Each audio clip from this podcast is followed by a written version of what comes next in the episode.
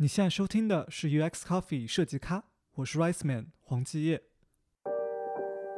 很多年以前，我曾经看到过这样一个新闻，说的是谷歌搜索结果页上的链接颜色，就是那个大家平时不太会去注意的那个蓝色，是通过一个严密的实验，用数据来最终决定的。他们测试了整整四十一种蓝色，最终选出了那个表现指标最好的蓝色。据 Fast Company 的新闻报道说，选用这种蓝色要比其他的蓝色每年多为谷歌带来两亿美元的利润。看到这个新闻的时候，我是有点怀疑这个报道的真实性的。那个时候我还在学校学设计，憧憬着未来的某一天，我能够发挥我的创意和我的审美，去设计大家都在用的网站和 App 们。但当我看到这条新闻的时候，我突然就懵了。它给我当时造成了很大的冲击。我在想。为什么决定网页上链接颜色的是实验数据，而不是设计师的审美呢？二零一五年夏天，我来到了硅谷，加入了谷歌的广告与商业部门。我终于可以亲身体验到，在谷歌这样的公司，这些设计决定是怎么做出来的。入职第一个月，我就发现，那则新闻报道很有可能是真实的。实际上，我很快发现，在很多硅谷的科技公司里。用科学实验、用数字指标来做设计决定，是一种越来越流行的做法。他们把它叫做“数据驱动的设计方法”。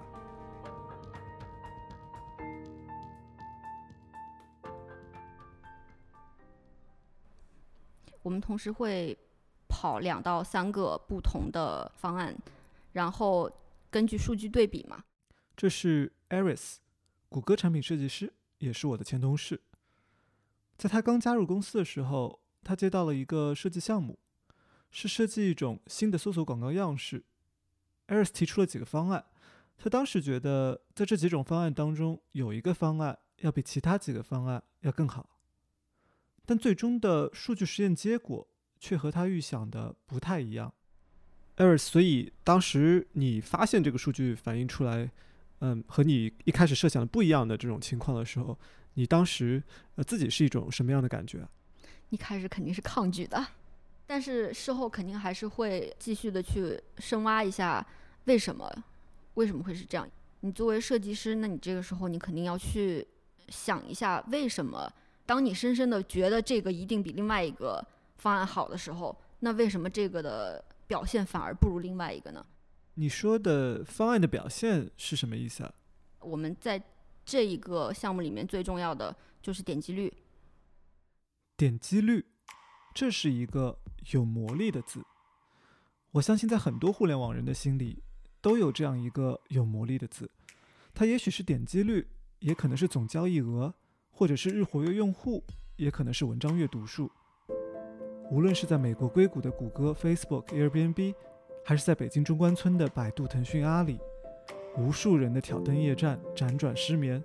都可能是在想着怎么样才可以提升这一个又一个有魔力的数字指标。我特别想知道，数据为什么成为了如今互联网公司的主宰？所以我找到了 Facebook 的数据科学家张胜杰来聊一聊这个话题。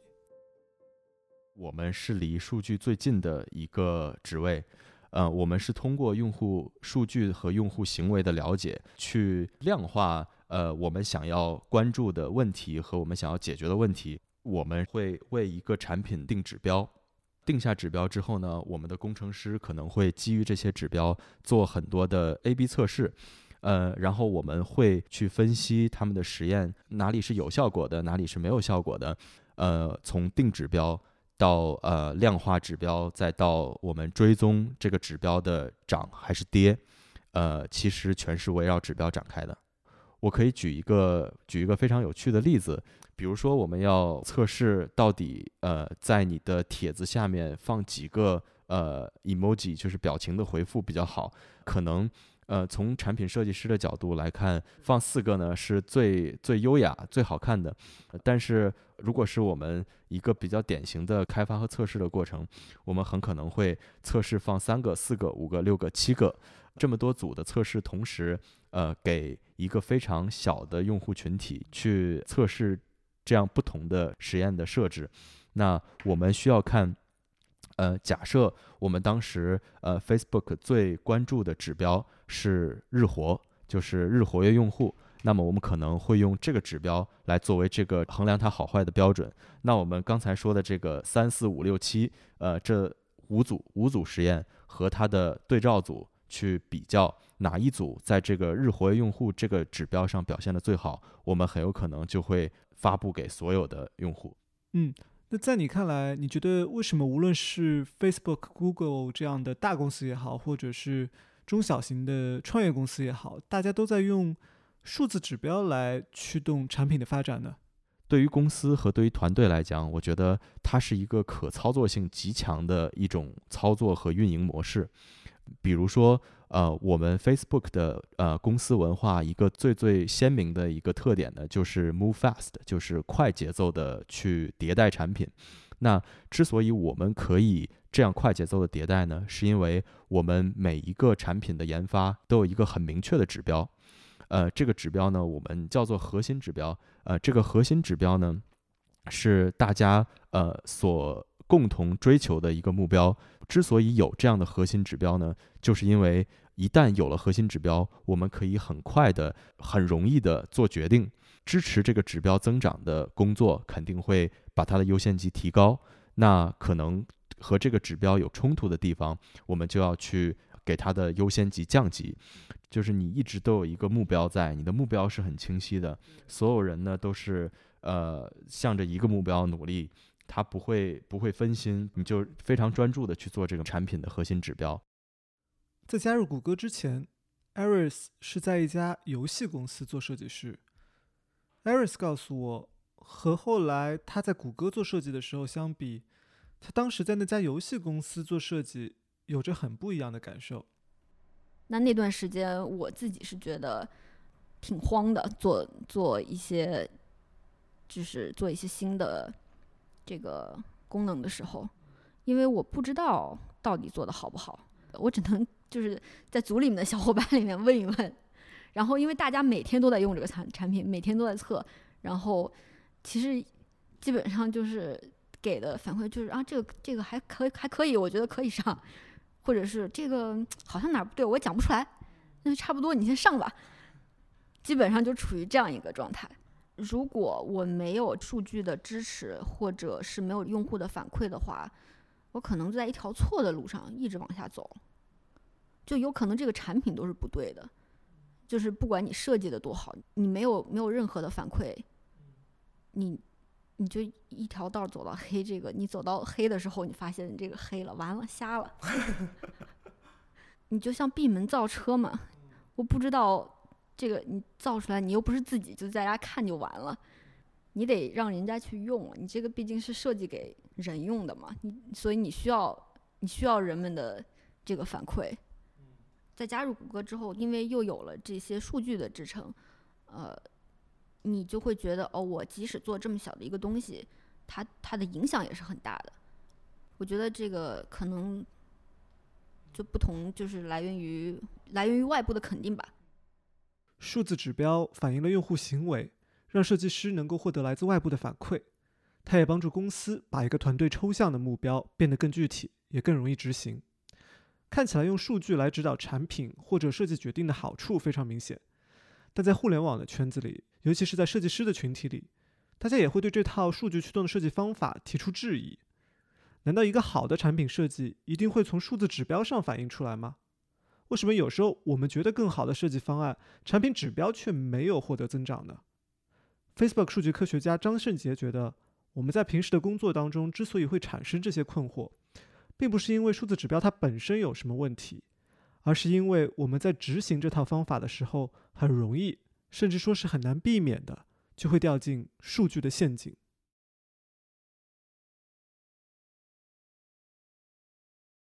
其实，给一个产品制定核心指标是一件看起来容易，但是操作起来没那么容易的事情。比如说，我们 Facebook，呃，想要用一个核心指标来衡量用户有多喜欢用我们的产品。要量化用户有多喜欢这件事情是一个呃非常复杂的问题，你需要考虑到很多很多的因素，比如说用户是不是每天都登录 Facebook，用户是不是会用 Facebook 联络他们的朋友，用户会不会隔一段时间就来刷新一次 Facebook 的信息流，来看看他们的朋友都在干什么。这么多需要考虑的指标，怎么才能把它抽象成一个核心指标来供团队使用呢？我们 Facebook 有这样一个非常非常核心的指标，就叫做 Time Spent，是用户每天在 Facebook 上停留的时间。你可以看到这个指标呢，和我们想要衡量的用户有多喜欢用 Facebook 还是有一定的差距的，还是有一定的 gap 的。它并不可以完完整整的去衡量用户到底在 Facebook 上面都做了什么事情，到底有多喜欢，他们的满意程度是什么样的。但是呢，它是一个非常可以代表我们想要衡量的用户有多喜欢这样的一个核心指标，并且它还是一个操作性很强的一个指标。嗯，我觉得你点出了一个很重要的问题，就是。呃，用数字指标来驱动产品设计的这套方法论当中，呃，数字指标其实是呃这个产品给用户带来的价值的一个近似的呃代表。就是说，再完美的指标也并不能完完全全的代表这个呃用户的价值，或者说能代表用户有多喜欢你们的产品，对吧？呃，就像是你的呃考试分数并不能完全代表你的智力水平一样。我觉得这是一个呃很容易理解，但是在呃日常工作当中却被我们经常忽视掉的一个问题。对，这个还让我想到我之前看的一篇文章，呃，讲的是呃有一家做客服服务系统的公司，然后他们的用户就是那些呃在网上或者是在电话上处理消费者投诉的呃这样一批客服人员啊，他们发现呃他们虽然把他们的客服软件做得很好，很好用，很高效。呃，但用他们产品的这些用户，就是这些客服工作人员，其实真正面临的问题是，他们每天都过得很抑郁，呃，就是因为他们每天都会受到很大的压力，然后有些人还会在工作的时候跑到洗手间偷偷的哭啊，啊，所以就是他们今年制定的这个目标，就是要提升客服人员的幸福感。然后我就在想，呃，如果他们要给幸福感定一个指标的话，或者是呃，你来给他们的这个设计目标定一个指标的话，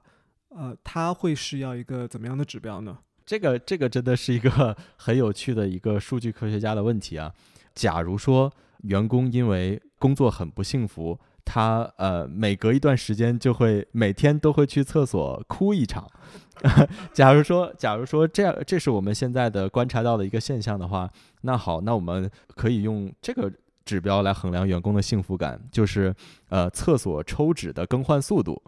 每天在厕所里面会消耗多少盒抽纸，这个是一个可操作性非常强，并且一定程度上可以反映员工幸福指数的指标。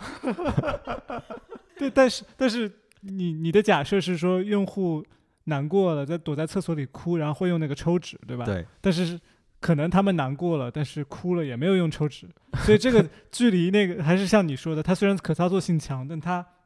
不能完全反映你想要衡量的那个幸福。而且而且，如果员工在不幸福的时候，他有可能去做其他事情，对吧？他有可能去出去抽烟，或者是干一些别的事情。他的 gap 实际上在于去厕所哭这件事情，只是反映他。只是一种发泄他不满的方式，还有其他很多种嘛？你是 measure 不到的，你只是选了一个比较有代表性的去 去 measure 一下。就像我们刚才说，time spent，呃，用户停留的时间来去衡量用户的幸福感或者用户有多喜欢这个产品，这个中间一定是有一定差距的。嗯，那如果我们换一种方式，换一个数据，比如说啊，我们每天给这些客服人员发一个问卷。呃，来问问他们的主观感受，问他们今天心情怎么样，是高兴啊，还是有点抑郁啊？呃，像这样通过问卷收集上来的数据，是不是就可以代表他们的幸福感呢？那这样的数据会有什么问题吗？呃，它肯定是会有问题的。我们收集上来的，不管是用户的调查也好，还是他们主动提供的信息也好，很多的信息是有偏差的。他们很可能迫于这个不想让老板知道自己过得很不开心，或者是怕被开除的这样的一个压力，他们不会呃给出他真实的意见，不会给给出他真实的情况。其实产品设计和产品的调查当中也有很多类似的问题。嗯，用户呢他自己说的话可能和他的行为是有矛盾的，他可能并不知道自己实际上想要的是 B 而不是 A，可是他在调查问卷当中说我自己想要 A，这种情况是非常经常发生的。所以说，这就是用户调查的数据和用户直接使用产品行为之间的差距。而我们更加相信的是用户怎么用你的产品。比如说，就回到我们刚才那个例子，呃，如果员工在伤心的时候都会去厕所哭，会去用纸，那这个是一个铁铮铮的事实，而不是他告诉你，其实我过得很开心。所以我们要的是用户的行为，我们要的是用户的证据，来告诉我们他们到底需要的和他们的现状是什么。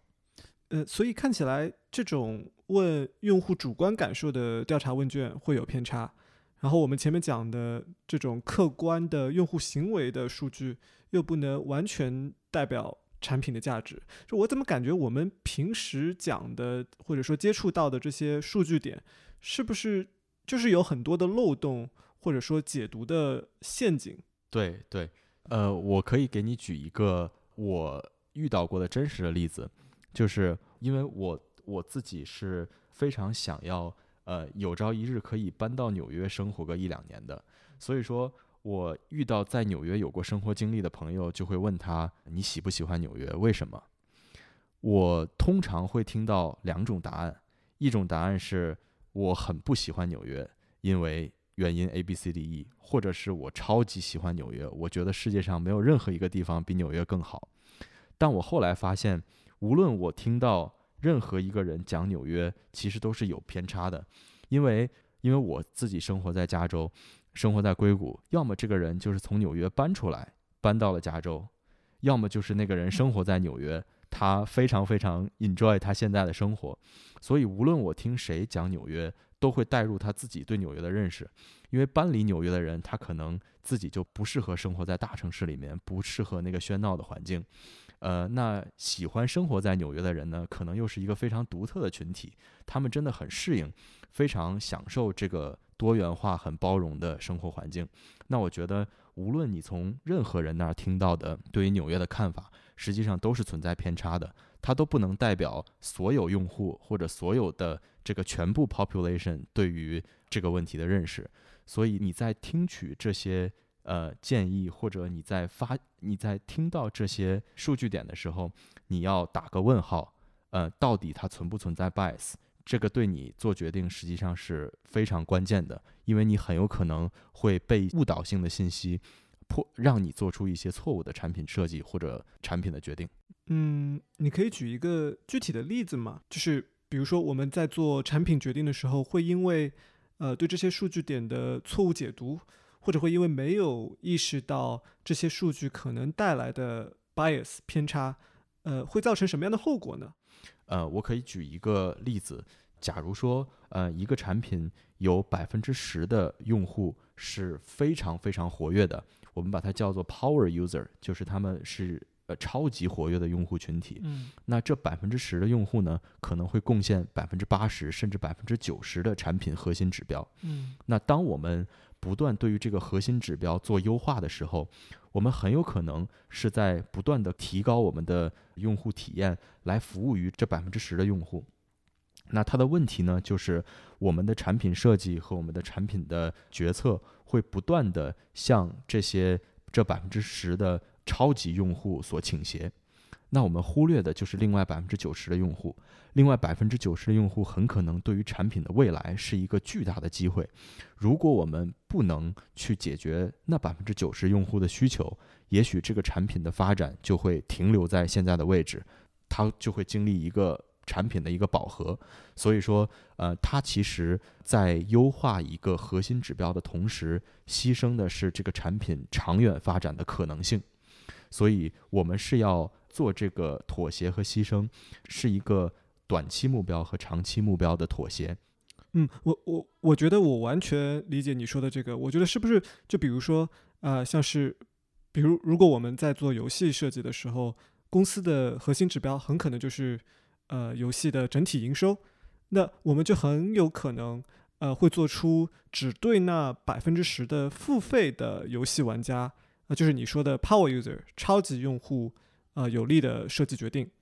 然后就可能会没有注意到这个决定对剩下那百分之九十的不付费的玩家的影响。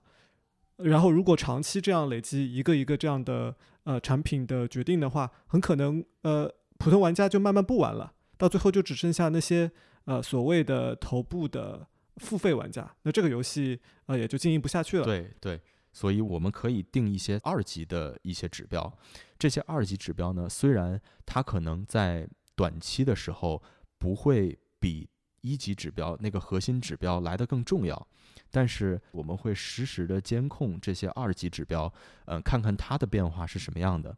比如说，呃，daily active user 就是日活跃用户，或者是用户的 retention，用户的留存率，呃，这些指标呢是一个衡量这个平台是不是健康的一个重要指标。商业公司追求短期目标，追求效率和收益，这一点无可厚非。但作为这些商业产品背后的设计者，我们应当对这背后隐藏的问题保持警醒。我们在追求商业公司去进行更好的嗯商业决策的时候，我们不知道其中的算法或者是其中的，不管是数据的从收集到决策，它。具体经历了一个怎样的过程？它只是给了我们一个我们每个人可能更合适的一个结果。这其中的一个过程中的黑箱，是我觉得是其中问题的最大的一个地方。这位是龚子怡，毕业于清华大学信息设计学和经济学双学位。在他看来，数据驱动的商业决策过程是一个黑箱。他认为这和我们现在所在的时代背景有很大的关系。我们今天所在的。是一个功效主义至上的时代啊！其实功效主义在以前并不是一个非常贬义的一个词，因为它确实能够带来大多数人的一个嗯一个生活质量的一个提高。但是其实，在这样的一个效益更大化的一个过程中，可能会出现嗯非常细微的一些伦理和道德的问题。嗯，所谓功效主义会出现的问题，就是经常出现的电车的难题。这个电车难题是一个著名的思想实验。他说的是：假设你看到一辆刹车坏了的有轨电车，即将撞上前方轨道上的五个人，而旁边的备用轨道上只有一个人。如果你什么都不做，前方轨道的五个人会被撞死。而你手边有一个按钮，按下这个按钮，这辆列车就会开进备用轨道，只撞死那一个人。那这个时候，你是否会选择按下按钮，通过牺牲在备用轨道上的这一个人的生命？来拯救另外五个人，我们到底是去损害五个人的利益，还是损害一个人的利益？当我们选择损害一个人的利益的时候，确实在总体的功效上，呃，让五个人得以存活。但是这一个人的损失，其实是另外的，呃，没有真正的参与到这个过程中的人所不知道的。在整体的效益最大化的时候，我们不知道在这个过程中，我们在使用人工智能或者数据处理的能力的过程中，会产生怎样的一些道德的问题。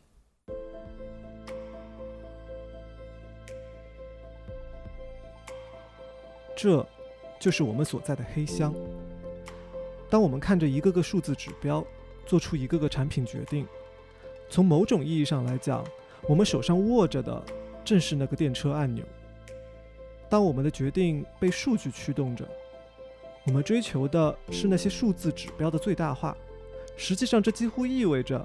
我们每一次都选择了按下那个按钮，而我们可能并不自知。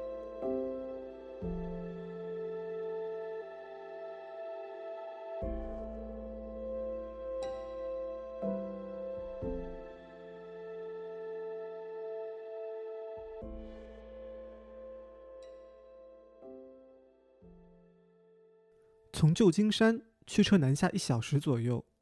我们会来到在地图上一座并不怎么起眼的小城市，它叫 Cupertino。这里坐落着一家神奇的公司，他们设计出了在整个人类历史上卖的最好的商品之一 ——iPhone。这里就是苹果公司的总部。这家公司的设计哲学和谷歌、Facebook 这样的互联网公司有着很大的不同。Apple is a very, very weird company in the sense that, in my mind, they build product for themselves. 这是 Laurent Bauman，他是苹果电脑操作系统 macOS 最早的两位设计师之一。他和我们聊到了他在苹果工作的时候建立起的一套他的设计哲学，那就是为自己做设计。 When I was at Apple and I was working on macOS, I was building an OS for myself.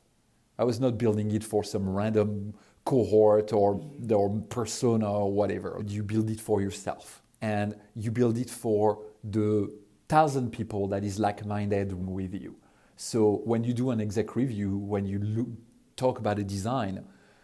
you all try to build a product that is awesome that you want to use. And you know there's enough people in the world that are like you that it's going to sell. This is data. This is just a completely different way of thinking of data. 在苹果，老让相信，如果他和他的同事们为一个设计感到兴奋，那么在这个世界上一定也有和他们一样审美的这样一群人，会认可他们的设计，然后会去购买和使用他们设计的产品。整个设计过程当中，最重要的数据点不是什么数字指标，而是他自己和他的同事们。老让在苹果完成的让他觉得最骄傲的作品之一，就是 AirDrop。AirDrop 是苹果生态下的一个重要功能，它可以让用户很方便的在不同的苹果设备之间传输文件。 When I ship AirDrop, I loved it. I was very proud of myself. My parachute little crate icon was I have a screenshot of it being like ginormous behind Steve Jobs. Like like I, I was really proud. Like and I left, I was like, yay, like I did something awesome. Like if someone would tell me, yeah, but it's only 87% awesome, that would have pissed me off. Like I don't want to know how great it is or how like I know that it's good. I know that people liked it. It's awesome. I, I shipped it. No, I want to ship something else. Laurent 对他完成的这个 AirDrop 的设计感到非常自豪。他说，那时候的苹果 CEO 乔布斯的办公室里放着一张海报，那个海报上印着他设计的蓝色降落伞形状的 AirDrop 图标。 他说，他不希望有人用数字告诉他说有多少多少百分比的用户使用了这个功能，或者有多少用户喜欢他设计的这个功能，因为他相信这个设计就是最棒的。前苹果设计经理 Alan 董也表达了类似的观点。就我自己是对使用这种数据非常有一个 concern 的一个人。你怎么去设定一个 metrics 来衡量你产品的体验？你设定的方法都会决定说你这个数据是否真实可用的。那很多人在设计这个过程中有太多的思维盲区了，那就会让我产生对数据 产生一定的悲观的想法吧。在苹果内部。设计师都没有特别呃 trust 一些数据，因为大家还是觉得说人的 intuition 就是我们在这一块做了那么久了，其实我们的直觉和我们的经验以及我们的想法，应该是去领导这个产品发展的方向的。就像我们去解读数据可能会带有偏见一样，这种主要依靠设计师的个人能力和判断的设计方法，也容易出现思维的盲区。所以在苹果的设计师们发展出了一套方法，能够让大家的思维进行碰撞，减少因为个体的偏见而产生的误判。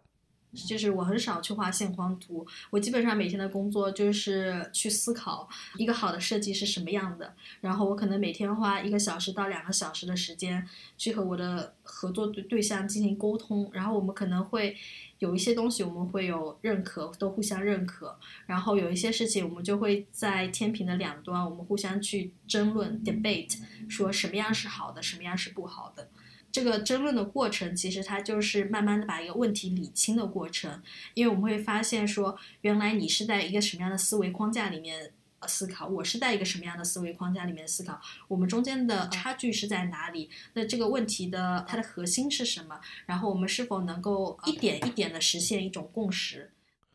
在 IT 圈子里流传着这样一个说法，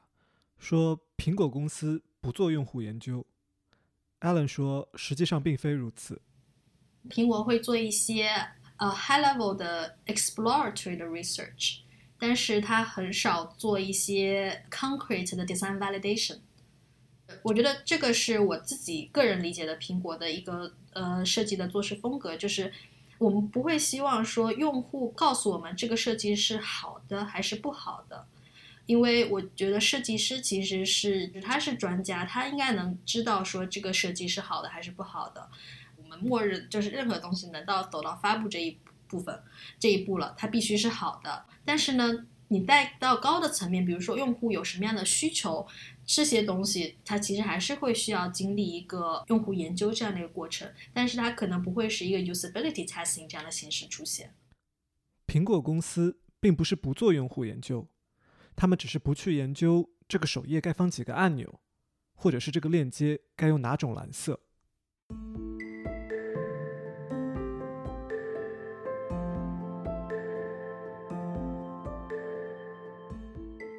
无论是数据导向的谷歌和 Facebook，还是设计师主导的苹果，他们都做出了为人们的生活提供了极大价值的产品，也都获得了巨大的商业成功。在和这些产品背后的创作者们聊完以后，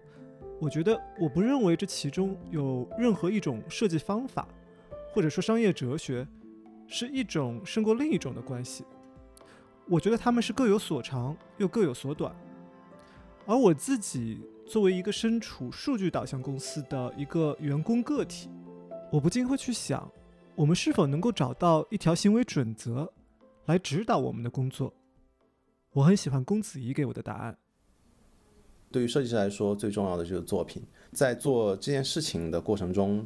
去问自己，他是否能够放进自己作品集，其实是一个蛮好的一个问题。我们不会把所谓不道德的，或者说没有办法。体现自己能力的东西放进作品作品集，我们会，呃，因为他要称之为是我的作品，而敦促自己去了解自己我在其中发挥了什么样的作用，把我们的工作看作成自己的作品，可能是让自己找到自己的价值，并且做出良好设计的一个方式吧。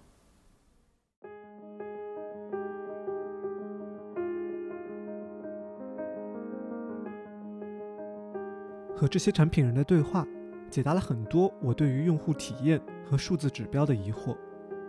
数据驱动的决策过程，它的优势很明显，就是可以把大家拧成一股绳，朝着同一个目标前进。但同时，我们也应该清楚地意识到，实际上我们在追求的这个数字指标，很可能并不能完全的代表产品的价值，或者说用户对这个产品的喜爱。从某种意义上来说，这种决策过程是一个黑箱，它背后所暗含的偏见，可能会对产品、公司，甚至是整个社会造成长远的影响。无论是数据指标，还是用户反馈，是和同事的讨论，还是来自老板的意见，这些都是你收集到的数据源，最终还是要你来决定如何去理解这些数据，由你。来做出一个又一个决定。希望你能在这些决定的背后，在这些作品的背后，骄傲地署上你自己的名字。